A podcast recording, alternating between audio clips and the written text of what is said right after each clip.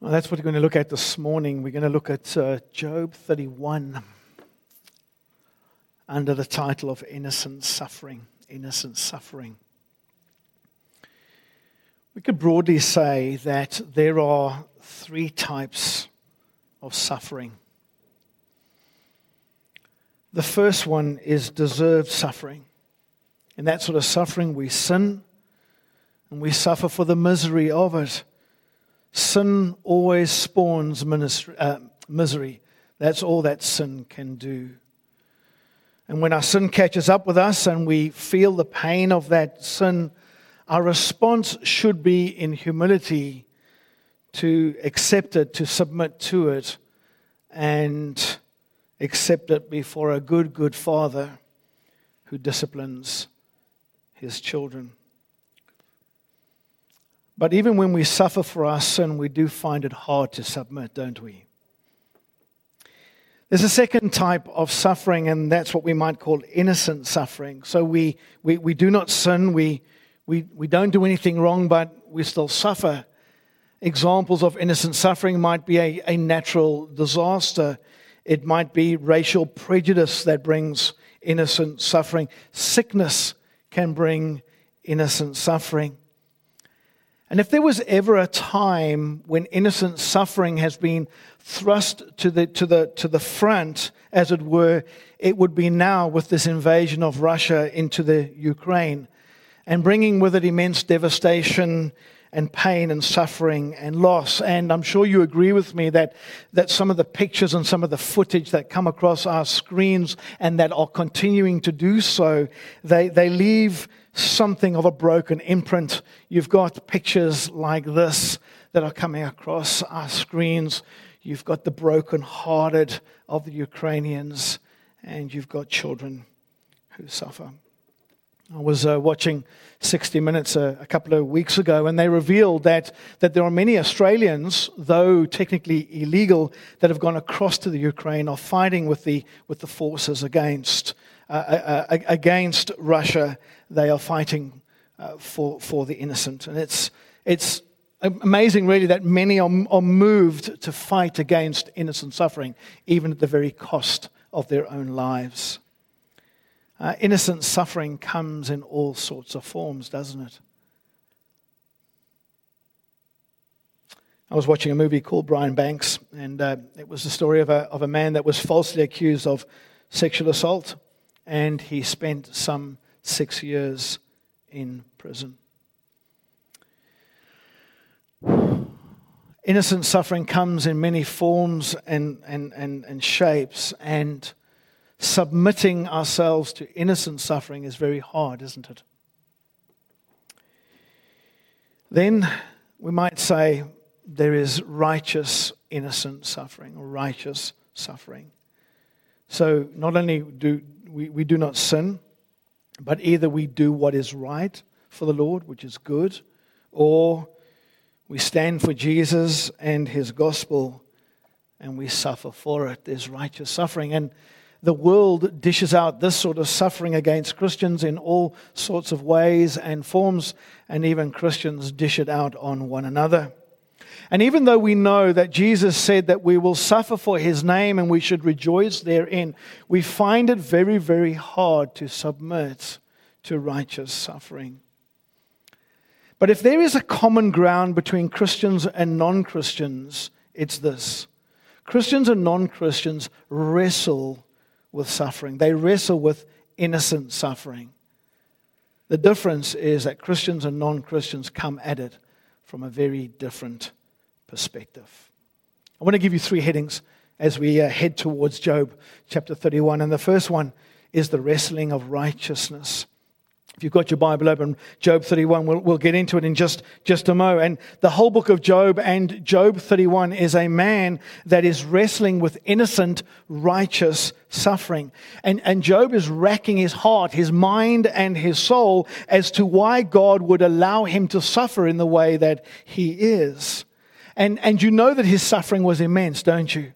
If you went back into Job chapter 1 and chapter 2, you'll know that on a single day he lost 10 children. On another day, he lost the entire wealth that he had. There was a devastation of, of his wealth. And then you know that he was also inflicted with a, with a relentless, incurable disease. But I want to put Job's life into perspective for you. Job chapter 1, verse 1, it says, In the land of Uz, there was a man whose name was Job. This man was blameless and upright. He feared God and he shunned evil. And you notice that Job suffered, that this was not a godless pagan. This was not a man that was uh, given to a life of decadent idolatry. This is a God fearing man. He's a God loving man. He's an obedient man. And in fact, when you read Job 1 and 2, God actually tells Satan how righteous Job is. You could go and have a look at that in chapter, eight, uh, chapter 1, verse 8, chapter 2, verse 3. Twice, God says to Satan, Have you seen my righteous Job? If you've got uh, Job 31 open in front of you, have, just, just with me, have a look at a picture. I want to give you a picture of the righteousness, of the godliness of this man. So take a look at chapter 31, verse 1, where, where he says, I made a covenant with my eyes not to look lustfully at a young woman. Here is a man that is committed to sexual purity by, by, by what he sees and, what and what he does in uh, verse 5 he says I, I, if i've walked with falsehood or if my foot has hurried after deceit. In other words this was a man that was committed to truth and, and to honesty. This was a man that actually had integrity. Down into verse 9 if my heart again has been enticed by a woman or i've lurked at my neighbor's door he was a man that was not not enticed by adultery Verse 13, if I've denied justice to any of my servants, whether male or female, if they've got any grievance against me. In other words, I've looked after my servants. I've, I've been concerned about their welfare. I've, I've made sure that they've been paid on time and then you, uh, verse 16 and 17, if I've denied the desires of the poor, or let the eyes of the widow grow weary, if I've kept my bread to myself, not sharing it with the fatherless, I've, I've, I've looked after the poor, I've, I've looked after the widows, I've, I've looked after those who are hungry, I've, I've, I've given of my food. Down in verse 19, he says, I've given of my, my clothes to those that don't, that don't have it down into verse 24. If I've, put, if I've, put, if I've put trust in gold or said to, to pure gold, you are my security. He, he was a man that didn't, he didn't love money. He loved God. He didn't love money. Down in verse 26, if I've regarded the sun and its radiance or the moon moving in splendor, here's a man that did not bow down to the created. He didn't bow down to the sun, the moon, and the stars. He worshiped the true and the, and the living God. Uh, verse 29, if I've rejoiced at my enemy's misfortune, if I've gloated over their trouble. I mean, here was a man that he didn't just love his neighbor, he loved his enemies. He didn't gloat over those who hated him. He had enemies. He didn't rejoice when they fell. And then in verse 33, we know that Job is not perfect because he says, If I've concealed my sin as people do by hiding my guilt uh, in my heart. He, he, he, wasn't sinless, but when he did sin, he didn't hide it. He didn't pretend that he wasn't a sinner. He, he, he, he confessed it. He, he acknowledged that both, both to God and to man. If you wanted a template for godly living, this is it. If you wanted to trace what godliness looks like, it's this. We're going to wrestle with innocent suffering this morning, but we also need to wrestle with godliness. We must also wrestle with what godliness looks like, because if we want a picture of what godliness looks like, it's this. If we want to, to know what obedience from faith looks like, it looks like this. If we want to know what the, the good life looks like that comes from a, a good faith, then, then it's Job 31. Have a look at this, for example, in Titus. Titus 1 1, Paul, a servant of God and apostle of Jesus Christ, to, the, to, to further the faith of God's elect, and listen, and their knowledge of the truth that leads to godliness. Do you see it? If you truly know God, you truly love God, if you, you truly believe in Him, that knowledge leads to the godliness of Job 31. And then, same chapter, or sort of same book, uh, chapter 2, uh, verse 11 For the grace of God has appeared that offers salvation to all people. Let's talk about Jesus and the cross. What does that do? It teaches us to say no to ungodliness and worldly passions and to say yes to a self controlled, upright, godly life.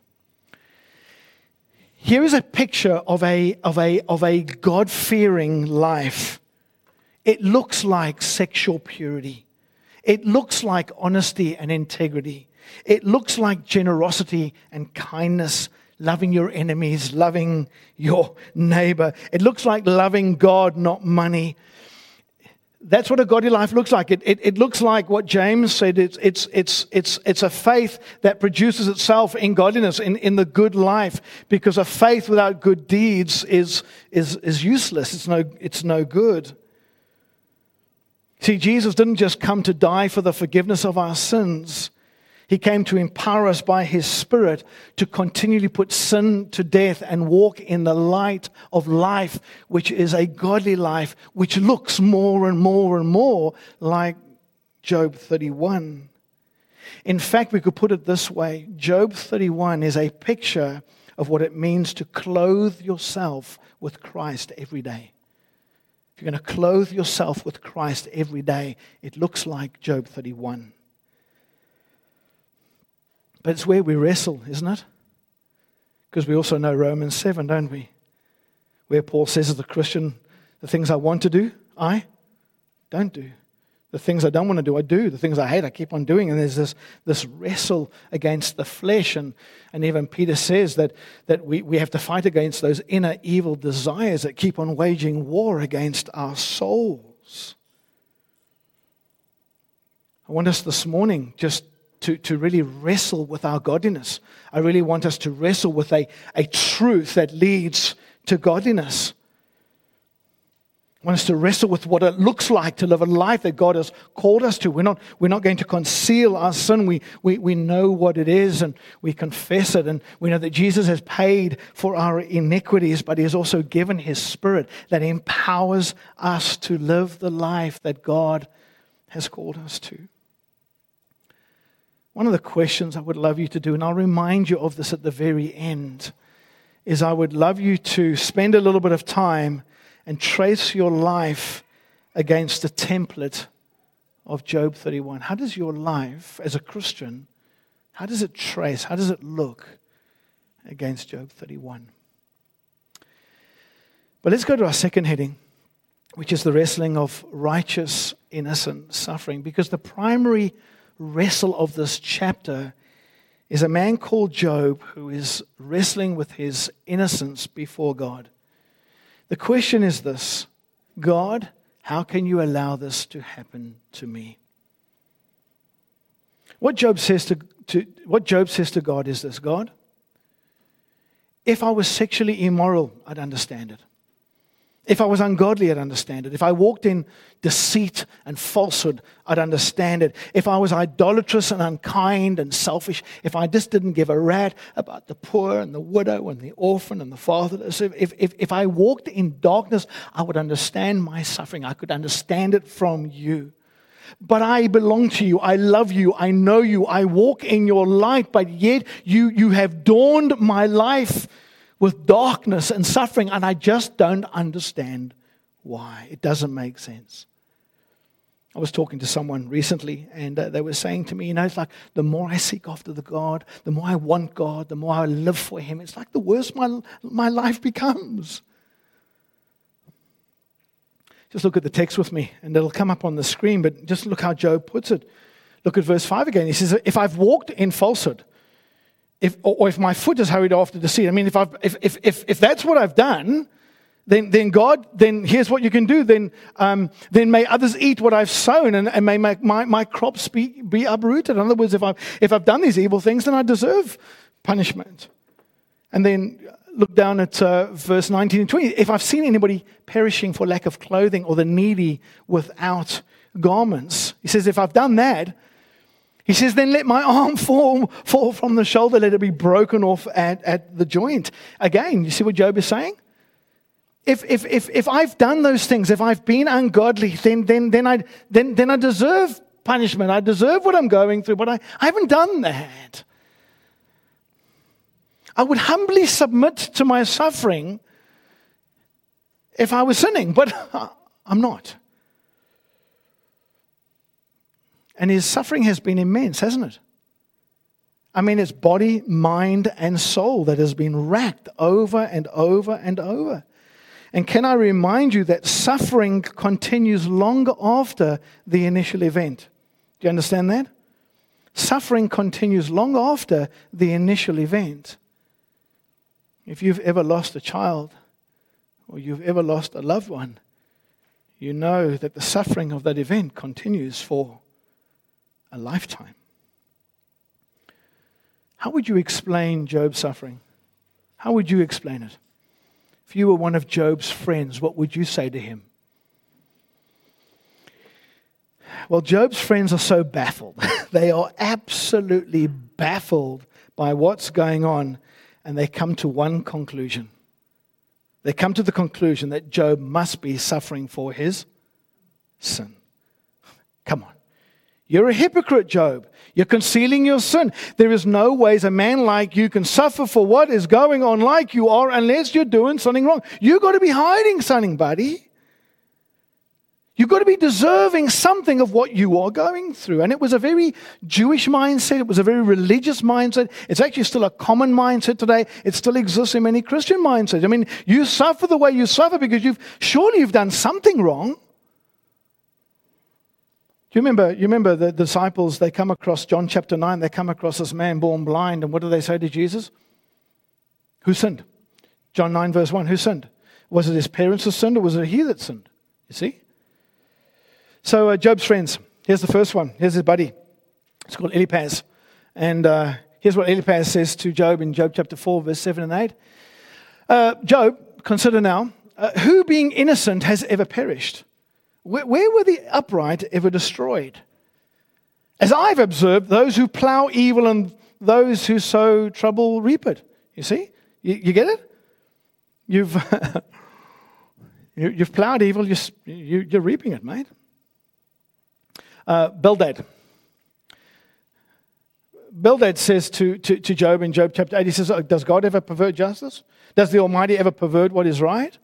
When your children sinned against him, he gave them over to the penalty of their sin. Ouch.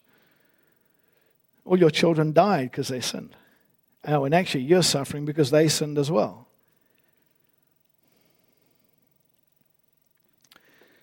And then uh, there's a guy called Zophar. And he says to Job, Job 11, 14, he says, if, if you put away the sin that's in your hand and allow no evil to dwell in your tent, you see it? There's, there's evil in your tent.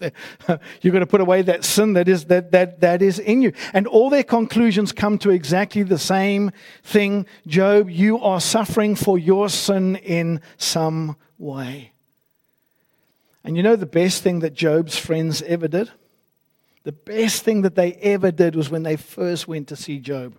Let me show you before they started speaking. Job chapter 2, verse 13. They, when they first heard about Job, they, they, they went to him, they sat on the ground with him for seven days and seven nights. No one said a word to him because they saw how great his suffering was. The best thing they ever did was to say nothing. You see, because the moment they opened their mouths and started to try and explain why Job was suffering the way that he was suffering, it all went downhill. He they thought they were wise, but they weren't. They thought that they knew, but they didn't. They thought they knew God's ways, but they didn't. I'll never forget sitting in a church service some years ago, and a particular pastor was he was reflecting on a particular innocent suffering. I'm not sure, can't remember what it was, whether it was a disaster of some sort or some sickness, but he was reflecting on an innocent suffering, and and this is the type of words that he used. He says, The God that I serve would never. The God that I serve would never allow that. The God that I serve would never ordain that. The God that I serve would never will that. And I want to say to us this morning that we need to be very, very careful when making statements about what we think God will and will not do, or will and will not allow, or will and will not ordain. We need to be careful. Because Proverbs 26, verse 9 says this like a thorn bush in a drunkard's hand is a proverb in the mouth of a fool. Job's friends were foolish. They were foolish. It's extraordinary that when the Apostle Paul is finished dealing with the extraordinary ways that God deals with Israel in Romans 11, he finishes it off by saying, Oh, the depth of the riches of the wisdom and the knowledge of God, how unsearchable his judgments and his paths beyond tracing out. That's a much better place to be. You see, brothers and sisters, we can't rationally, logically, reasonably, scientifically trace out God's ways of doing things in our world, in our lives. Let me give you an example. We know that God hates innocent suffering, right? We know that. We, we know that God cannot do evil. He cannot be tempted by evil. He hates innocent suffering. And yet we also know that God puts authorities into place, right? Romans 13. So who put Putin into place? Who ultimately put Putin into place? It was God. God hates innocent suffering, yet God has allowed Putin to go to that space, and God has allowed the, the atrocities that that man is committing. Non Christians will quickly dismiss the truth of a good and gracious God because they cannot understand how a good God wouldn't stop innocent suffering if he had the power to do so. And I want to say to you, that's a profound wrestle. And you're not going to walk out of here in a few minutes' time with one neat little package on innocent suffering. But I do want to give you a little bit of common ground between Job and his friends, and this is profound. There is a significant common ground between Job and friends, which is often missed with others. As Job wrestles with his innocent sufferings, and as the friends weigh in with their assessments, there is one thing that never occurred to them that does occur to Christians even without realizing it. It never occurred to Job and friends that there was some sort of limitation in God. There was, there was never any doubt in their minds that God was absolutely sovereign over everything. As they wrestled with it, they, they, they, whatever the reason for the suffering that Job was going through, they knew that God was in it, over it, through it. They knew that. That was never in doubt. And I think all too easily today, Christians limit God in some way, even at the drop of a hat, by saying those things. Well, God could never. God will never. God wouldn't. God wouldn't. He, he, no. And see, what those statements actually imply is that somehow God is limited. Somehow his sovereignty is limited. Somehow he's not, not absolutely in control. You see, the, the, the wonderful common ground between Job and friends is that they knew that God was sovereign over suffering. He was in and through it. God is in control of everything. There are no limitations to God, none. Which takes us then to our third heading, the wrestling of our Redeemer. I suppose we could sit here this morning and say, well, then, if, if, if God's ways in our suffering cannot be fathomed, and we talk about innocent suffering, are we just left in this hazy sort of cloud of confusion and we just don't know what God's up to? His ways are so inscrutable that we could never know anything. The book of Job is essentially 42 chapters of wrestling with innocent, righteous suffering. But we've got to remember that the Old Testament is not an end in itself, and neither is Job an end in himself. So let me ask you does the relentless, innocent suffering of Job, does it remind you of someone else? Do the false accusations that he was suffering for his sin, do they remind you of anybody else that accused another innocent man of suffering for his sin? There is a way to start making sense of our innocent suffering, and there is a way to start explaining to non Christians that the true and living God is not indifferent to suffering, He's not apathetic to suffering. There's a way to start explaining that God knows what innocent suffering is, He knows that pain. Now, let me give you the truth of the situation. It's not an easy truth to hear. Here is the truth about God's about Job's suffering. Job was handed over by God into the evil hands of Satan. That's the truth. Job was handed over in his innocent suffering, he was handed over to Satan. And Job suffered at the hands of evil Satan. Let me show it to you. Job 112, the Lord said to Satan, Very well, then everything he has is in your power, but on the man himself, do not lay a finger. Satan goes out. Job chapter 2, verse 6, the Lord said to Satan, Very well, then he's in your hands, but you must spare his life. Job, God hands Job over to Satan, and suffering comes from an evil hand to one that is righteously innocent. Does it remind you of someone else? Well, it should.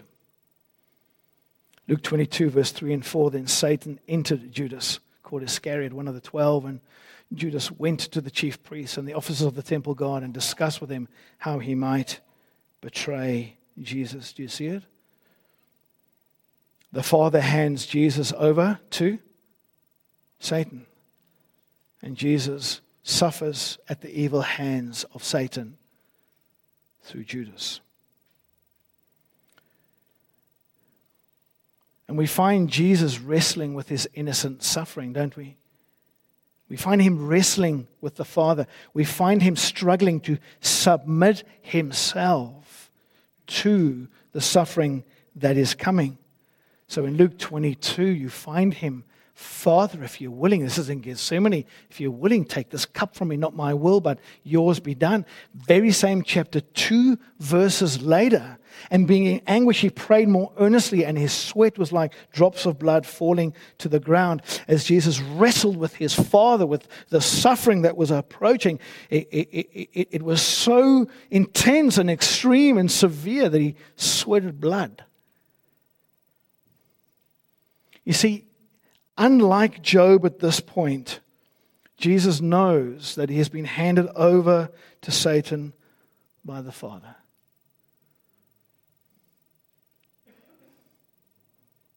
And Jesus does know that there has been a joy set before him. But like Job, he's struggling, he's wrestling to submit himself to a good, good Father who has handed him over to an incalculable innocent suffering. And we see something of Job's friends in the crowds, don't we, when Jesus was being crucified. Remember these words in Matthew 27? Jesus is on the cross. Those who passed by hurled insults at him, shaking their heads. Ha, you who are going to destroy the temple and rebuild it in three days, save yourself. Come down from the cross if you are the Son of God. You see it? You must be up there because you did something to deserve it.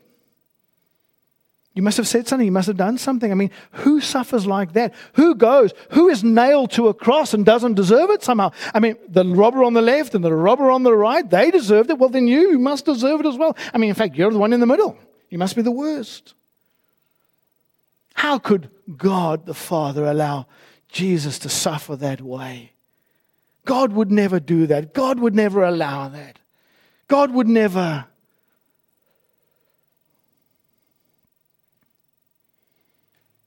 Jesus rises from the dead.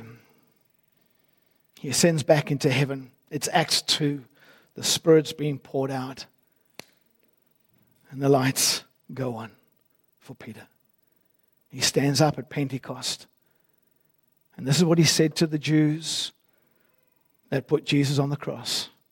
This man was handed over to you by God's deliberate plan and foreknowledge. And you, with the help of wicked men, put him to death by nailing him to the cross. But God raised him from the dead, freeing him from the agony of death because it was impossible for death to keep its hold on him.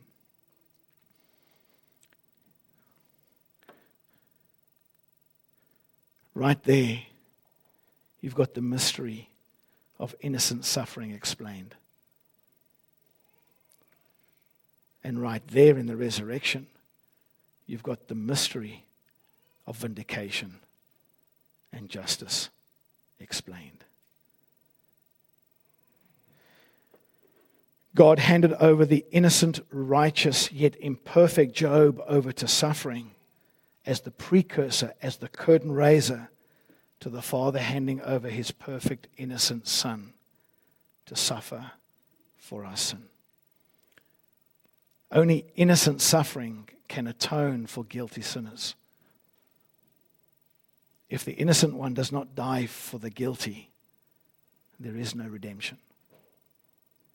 Don't you know, don't you realize that it's better for us that one innocent man die for the people then the whole world perish?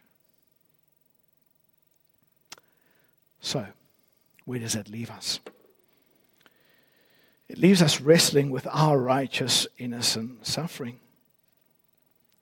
And one of the things I hope that you're asking is, and you're sitting here and saying, well, okay, if, if Christ suffered innocently for our sin, what purpose does innocent suffering happen, have, have in our lives? I mean, okay, that, we understand Christ, but then what about us? How does, how, how does that apply to us? What, what, what's, what's the purpose of that? What, what's, what's, what's the Father doing in our innocent suffering?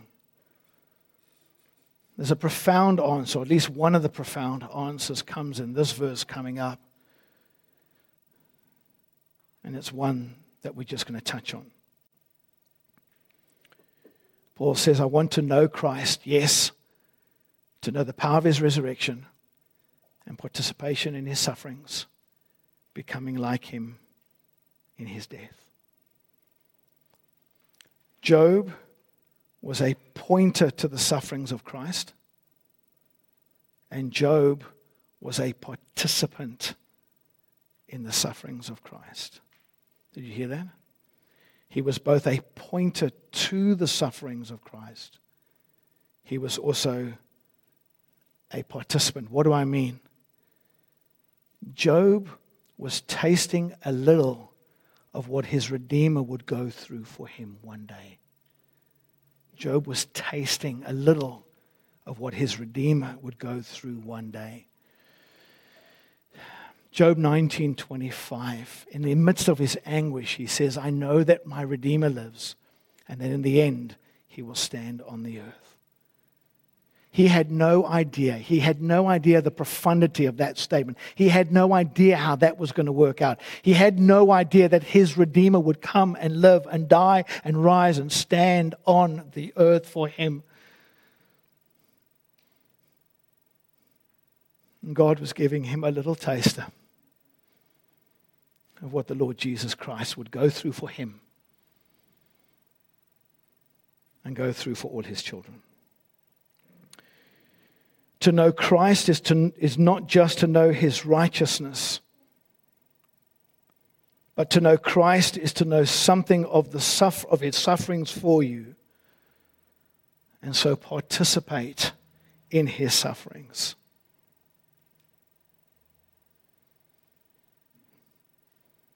To know Christ is to know something of his suffering for you, and so you participate in his innocent suffering, also anticipating that one day we too will be raised from the dead. To the non Christian that comes to you and says, How is it possible for a good and gracious God not to stop innocent suffering when he has the power to do so? The question that you have to ask them is this gently why would a good, good father give his innocent son to suffer for guilty sinners like you and me? Why did the father not stay his hand against his son?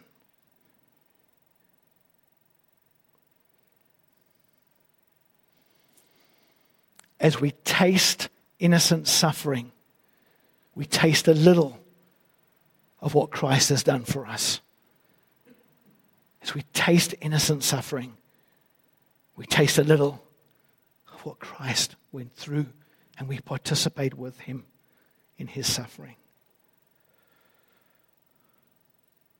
And so we must wrestle. We have to wrestle with Job. We have to wrestle with our Lord in the Garden of Gethsemane.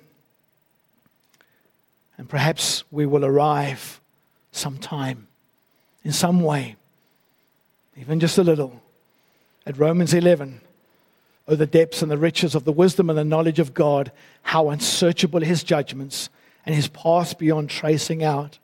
Who has known the mind of the Lord? Who has been his counselor? Who has ever given to God that God should repay them? For from him and through him and for him are all things. To him be the glory forever and ever. Amen.